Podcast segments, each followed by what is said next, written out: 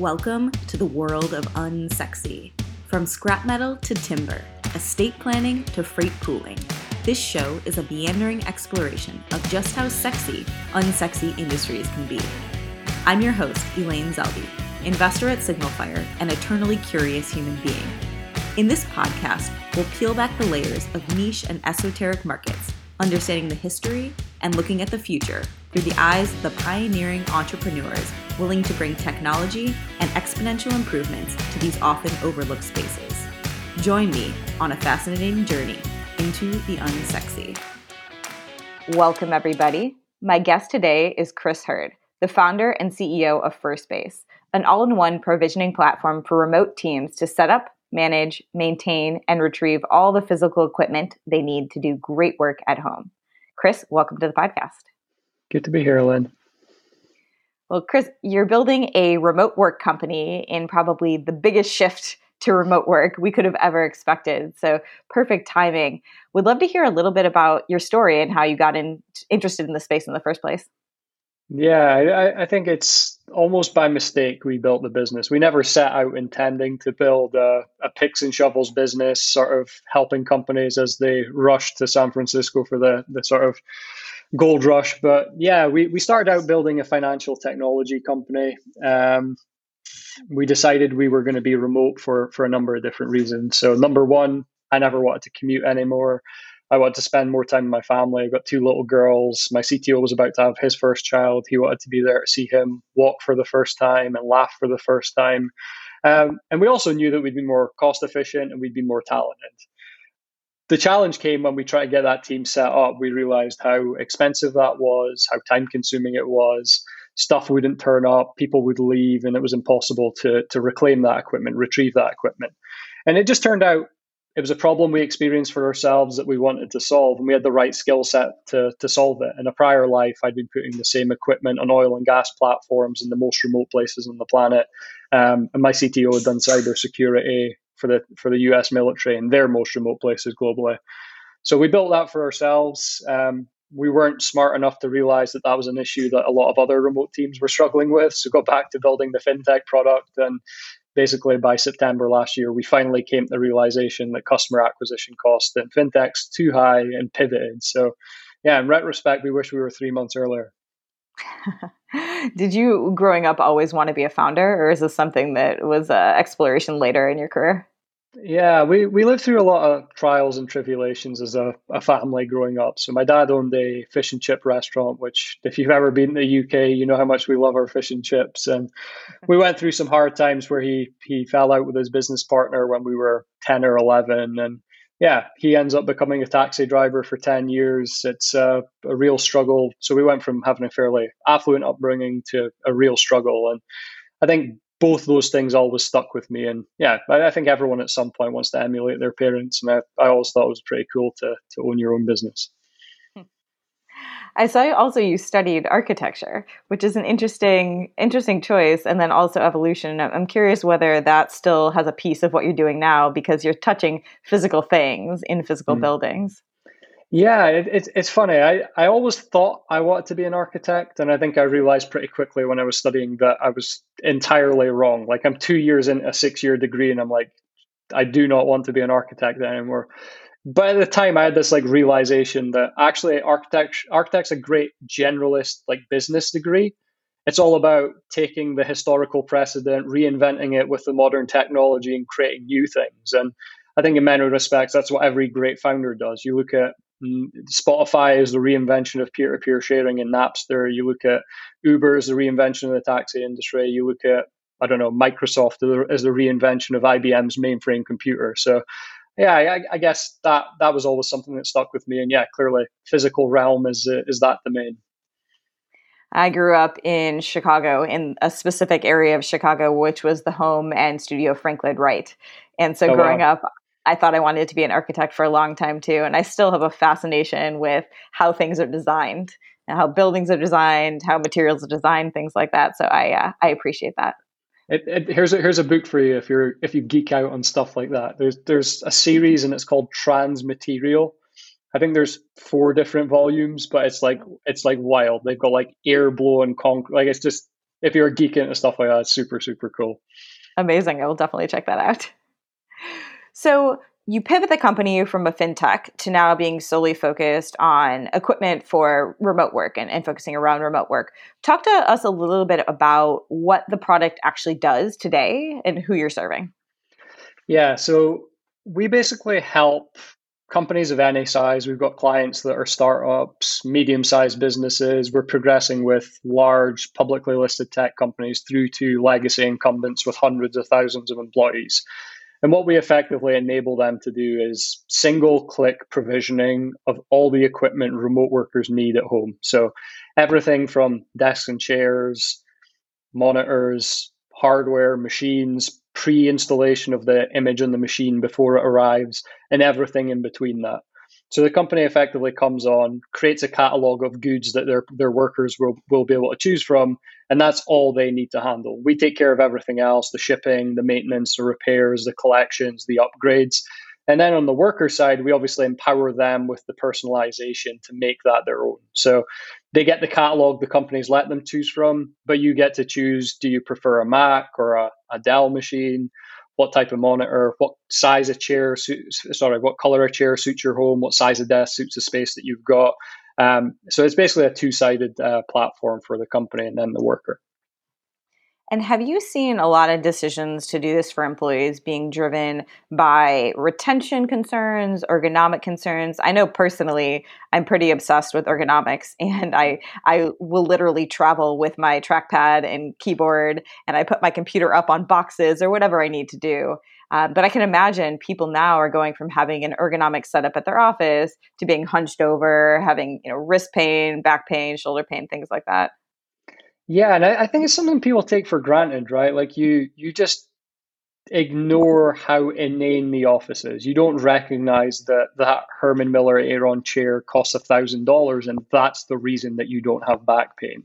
So I think the situation is that companies panicked in the first part. Obviously, like this is a global pandemic as a catalyst for existential change, accelerated probably remote work trends by 10 or 15 years overnight. So there was none of those considerations up front. It was just how can we maintain continuity? How can workers keep working from home?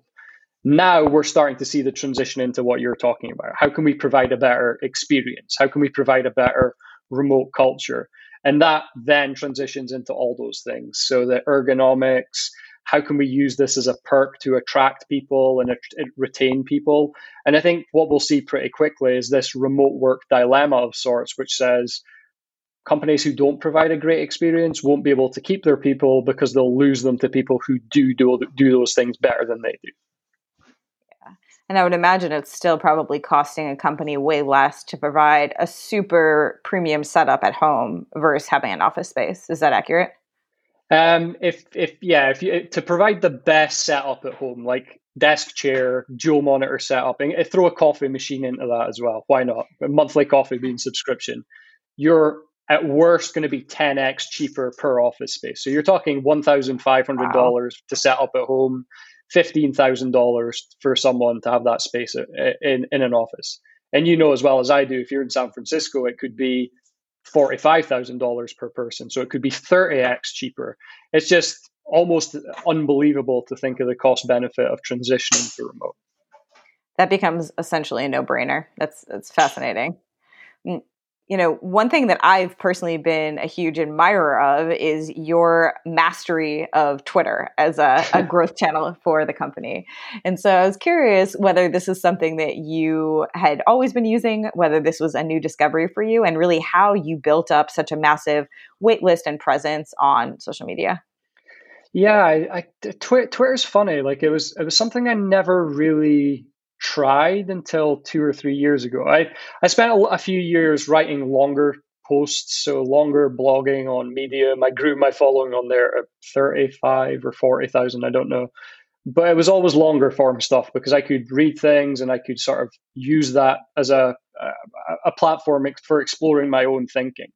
As I became a founder, you, you become time constrained, so shorter form pieces became far easier. And I think Twitter just it's it's funny. It's like the modern forum, like the modern Greek forum, where you can just meet incredible people that you're never going to meet in in nor- normal life. So I had to take what I learned in writing long form stuff and try and adapt that to create things that were compelling and yeah, trying trying to design tweets that are visually appealing is eh, bizarrely has a, a large effect on how like viral those things go, which yeah, I think I've I've I've grown pretty good at.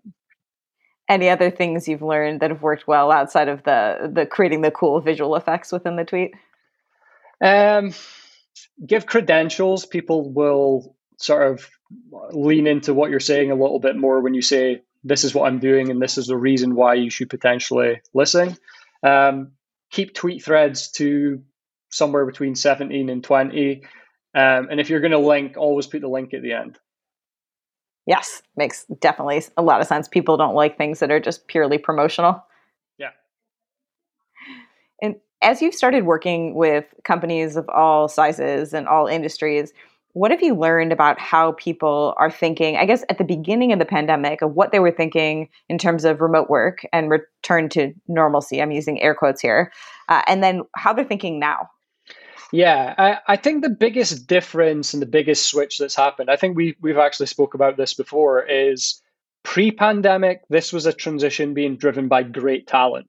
So you're going to go and work for someone else you're going to say, I want remote working as an option. And either they're going to say yes or no. And the only reason you're going to go there is because of that.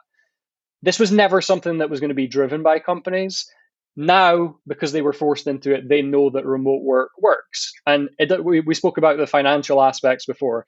It doesn't make economic sense to return to, to an office. And I think in many respects, this is a replay of um, bricks and mortar retail versus e-commerce exactly the same thing like the reason why office first companies won't be competitive against remote first companies is the same reason that e-commerce beat um, bricks and mortar um, the only thing i guess that pushes back on that or, or what, what's what's different is um, how do you do that efficiently? And I think that's the big concern companies have got. They're, they they know that they're going to be more remote, but the question is like, how remote? Are we going to be hybrid?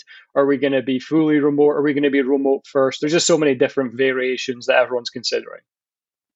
How do you think things are going to play out for uh, for the vast majority of companies?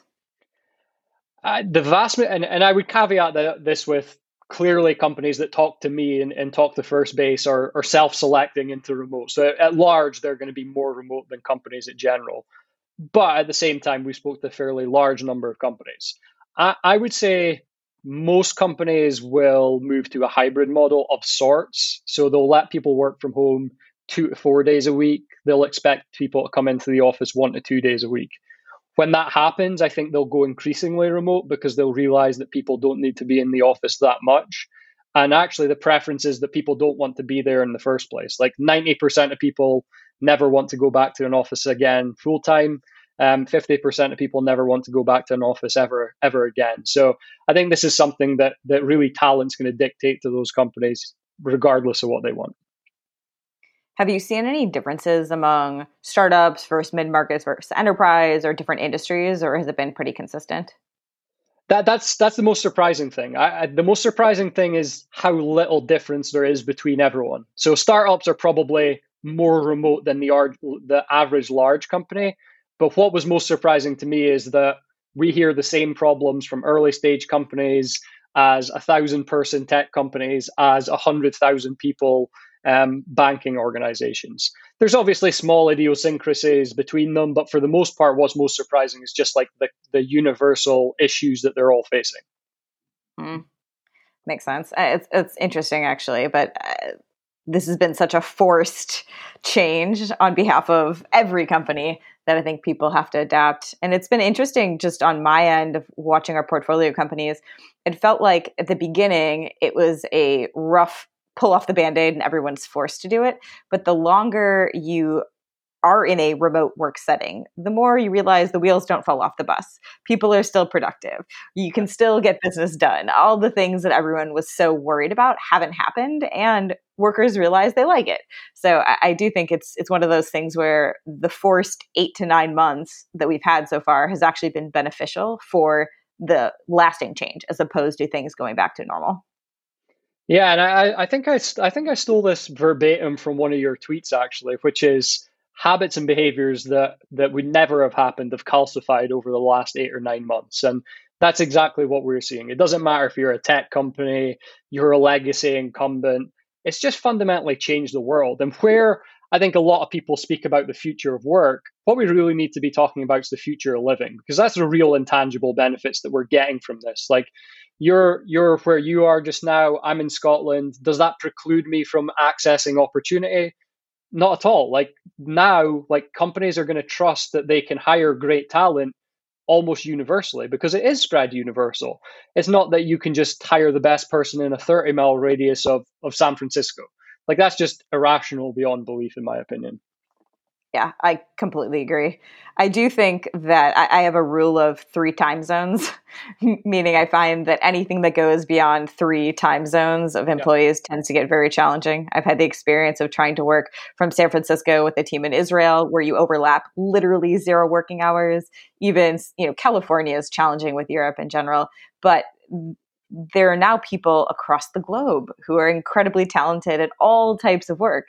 And so you can go vertically and you know go kind of up the map uh, in terms of longitude so qu- question for you because this is industry you're in. Like how much of the transition from sf to miami ignoring the taxation benefits because clearly that's an aspect to it but how much of that do you think is that time zone issue of we can make five hours to europe work we can't make eight hours to europe work? Like it just you just can't do it Oh, I think negligible. I don't think that's a factor at all. I yeah. think people are moving to Texas and Florida because of the tax benefits and also the weather. Uh, I, I and their cities, so they have the amenities of cities. They have enough tech to make it interesting, so there's interesting people. But I have yet to hear of anybody's rationale for moving to Florida as we're closer to Europe. Interesting. So, to, to, to give you some context on some of the conversations we have with companies related to time zones, th- three to five hours is the maximum that companies are comfortable with. So New York to London, it's not great, but you can make it work. Like three o'clock in the afternoons, 10 o'clock in the morning. Three o'clock in the afternoon being eight o'clock or seven o'clock in the morning doesn't work. So that's that's I think we're seeing the same thing there as well. Yeah. Well, you've had a bunch of super interesting predictions on the future of work in general. Some of them are more controversial and radical than others. What have been some of your more radical ones? Oh, radical ones. Um, I don't know. I, I, I feel like they're all because I wrote them. I th- I think they're all like super obvious. Have there been pushback on any where people disagree? Uh, people, I, I don't know about the predictions. I, the things that people get really upset about is when I talk about the quality of life upgrade. Mm. Typically from men, typically from older men, and they're like, "What about all the people that get their social contact at work?" And if I say, "Well, actually, is it a good thing that your employer's HR is selecting the people you spend most time with?" And they're like, "Well, no, that's not the truth. I've got friends that I made at work." And I'm like, "That's that's not what you, what I'm saying. Like, I, that's absolutely true, but." Should that be where you get the majority of your social interaction? Appendage to that is is it a good thing that your strongest social tie is the continued economic success of said employer? And people get upset about that as well. So uh, it, it's funny. I think the office the office has been great for certain people, right? If you're loud, you're male, you're white, you're a little bit obnoxious, you're loud, you can progress rapidly inside those organizations for most other people, the office isn't a great place. Like, really difficult if you've got um, any sort of physical limitation that's, that makes it difficult to get into work. There's a whole host of things that, like, if you're a single parent, you're caring for family. So, in many ways, like, the office has disqualified a whole host of people who are world class, by the way. Like, these aren't just like random work. These are great people that should be employed who just find it difficult to work in offices. And I think certain demographics struggle with that opinion. I've been obsessed for a very long time with this concept of like forced serendipity, meaning so much about your life is around proximity. So, where did you grow up? Who is your family? Who did, where did you go to school? Where is your workplace? Those are the people you spend the most time with, and that dictates a lot of behavior and thoughts and, and just ways you live. And I think that it's going to be interesting to watch over the next few years as people are spending more time in their communities. You still need to go and find people. I think, you know, human connection is very important to us as a species. And I'm pretty bullish on this revert back to who do I want to spend my time in based off of community? So finding the clubs, finding the, you know, if you're uh, into faith organizations, sporting organizations, whatever that is, but creating your social circle not based off of who you work with and you see for eight to 10 hours a day, but what do you care about? And can you find people within your community that care about those things too? I personally like in real life experiences. I kind of hope that you know the younger generations will continue to. We'll see. Hmm. Yeah, and I, I, think that meshes with one of the predictions, which is a renaissance of hobbies. So I think the office is, has done basically what you alluded to just now. It replaced the church in many respects in people's homes, which was the center of the community. And yeah, I think the office occupying that place is is problematic. So I, yeah, I hope the same thing. I hope there's a renaissance of bowling clubs and knitting clubs and, and, and boot clubs. And clearly there's going to be um, virtual alternatives to that but i think that's that's what people need. Like there are there is like a societal issue around meaning and isolation and loneliness. Has the office made that better or made it worse? I, i'd argue it's made it worse. What we really need are these deep deep meaningful relationships that that you get from the places that you mentioned I do think there is an element, though, especially if you're not at a very small startup, where you don't actually do work with 90 plus percent of your colleagues. Yet you find the people who you have similar eh, interests in or get along with well, and you have lunch with them, you go on coffee chats with them, you spend time at happy hours with them. And they're providing a layer of social connection that has actually nothing to do with work. And now if you're not going into the office, that needs to be replaced. And you know, it could be through hobbies or something. But I think there's an interesting concept around what would co-working look like where you're going into a place based off of where you choose to live and you're sitting with 30 to 50 people and you become friendly with them and you know have that social connection you just don't work at the same company how is that really any different than your experience today at a thousand person company yeah, I'd, I'd, I'd argue that that's better because actually the likelihood is that you've got more in common than in the other scenario, and that's that's really what you want. Like, I I, I say a few things on Twitter which are purposely provocative. Like, I, I don't necessarily like fully pull like fully back some of that stuff, and other times it's just to create conversation. But absolutely, I think if you're self-selecting for certain places in the world. Like if you're in Hawaii, you're probably there for the weather or surfing or something like that. So the likelihood that you're or you're in Colorado and you love skiing, the likelihood that you're around similar people with interests outside of work, I think, is higher than the way things are just now. Yeah, I think that's very fair. One, you know, one pushback I've heard a lot on remote work is the fact that oftentimes for people who are ambitious and who are going to play the political game and try to rise up within a company, it's proximity to executives. So whether you're young or middle management, that's an important element of career progression. What are you seeing around that? And, and do you worry that that is going to be a major issue for younger people who don't necessarily already have that advancement in career? Um, yeah, I, I think it's easy to project that as an issue. Um, and I, I, think, look, I, I do have concerns about younger people being able to learn through osmosis. I think the pushback I have on that, and I, I say it just to be de- to play devil devil's advocate here more than anything else, is young people like don't save young people from things that you don't know that they find problems with. Like I see a lot of older people saying, "Well, we need our younger people to come in to learn from their executives," and I'm like, "Okay, but how many of them have told you that?" Not like it's the same thing with the water cooler. We need the we need the water cooler. Okay, tell me tell me the three biggest problems you've personally seen solved around the water cooler. Literally, I was on a radio show the other day where where the guy says that to me, and I'm like, okay, tell me the three biggest. He says, not me, my daughter tells me this. I'm like, okay, so you've never firsthand seen anything solved around the water cooler. Um, but that's an aside. So th- I, I think there are issues around like progression. I think what will happen is wherever the executives are, is what the culture of the company will be. So if you look at someone like GitLab, is it harder to progress in GitLab than it is in an office based company? Or are the metrics that GitLab use to judge progression just more transparent? And I think that's an interesting way to look at it. If you look at should politics play into progression or should ultimately your performance play into progression? I, I don't know the answer to that. I, I think that's something we need to figure out.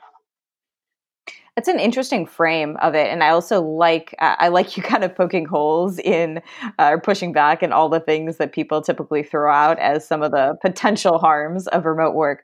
One thing that could be really interesting to see is whether remote and more transparency around progression and job ladders and things like that help women, people of color, minorities because a lot of times to your point the people who do well in an office scenario are the extroverted white males and this could potentially force companies to be much more transparent and track people based off metrics not based off of who likes who yeah and I, I, I would take that step further not based on who you drink with out of hours because everyone knows that's how progression decisions have been made for the last 120 years for however long the office has existed and I, I think it's absolutely true. I think um, innovation happens when you've got a more diverse and inclusive workforce.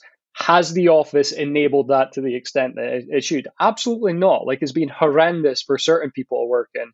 Like even now, you you the people that are, are that scream at me in social media posts, you you know exactly who they are and you're like have you ever spoke to your team about what they feel about the office because the vast majority of people don't want to be there as much as you do yeah.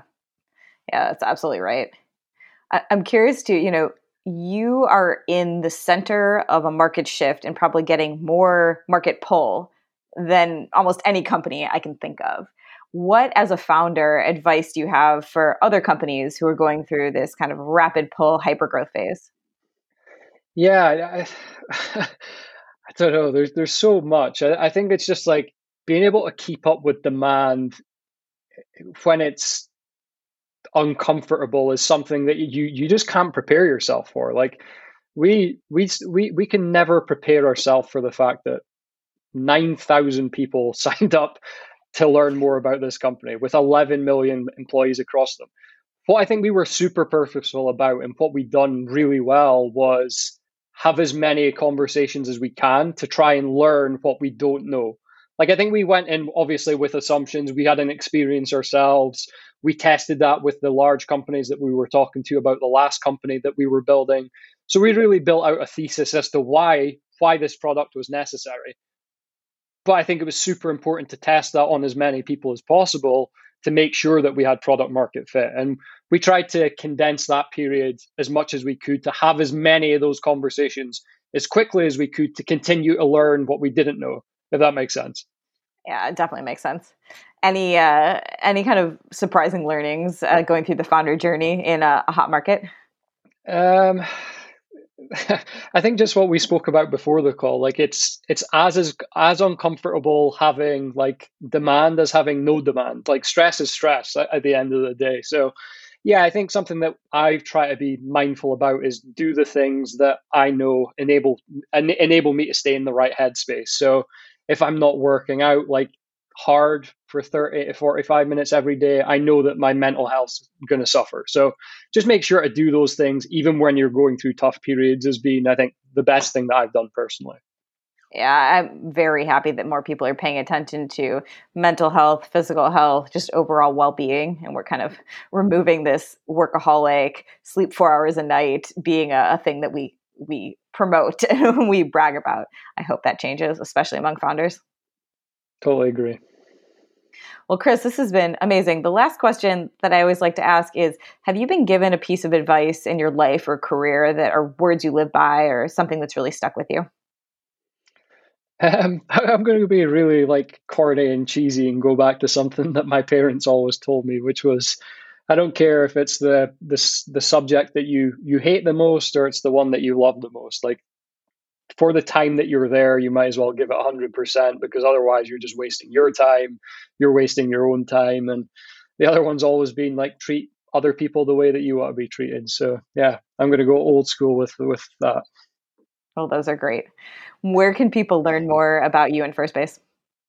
Um, Firstbase, firstbasehq.com. Um, me personally, Chris underscore Herd on Twitter. Awesome. Well, I will continue to follow all of your amazing tweet threads because truly you're the master. And so I'm, I'm learning from you every time. And uh, it's been a pleasure chatting with you. Always, Elaine. Appreciate your time. Thanks, Chris.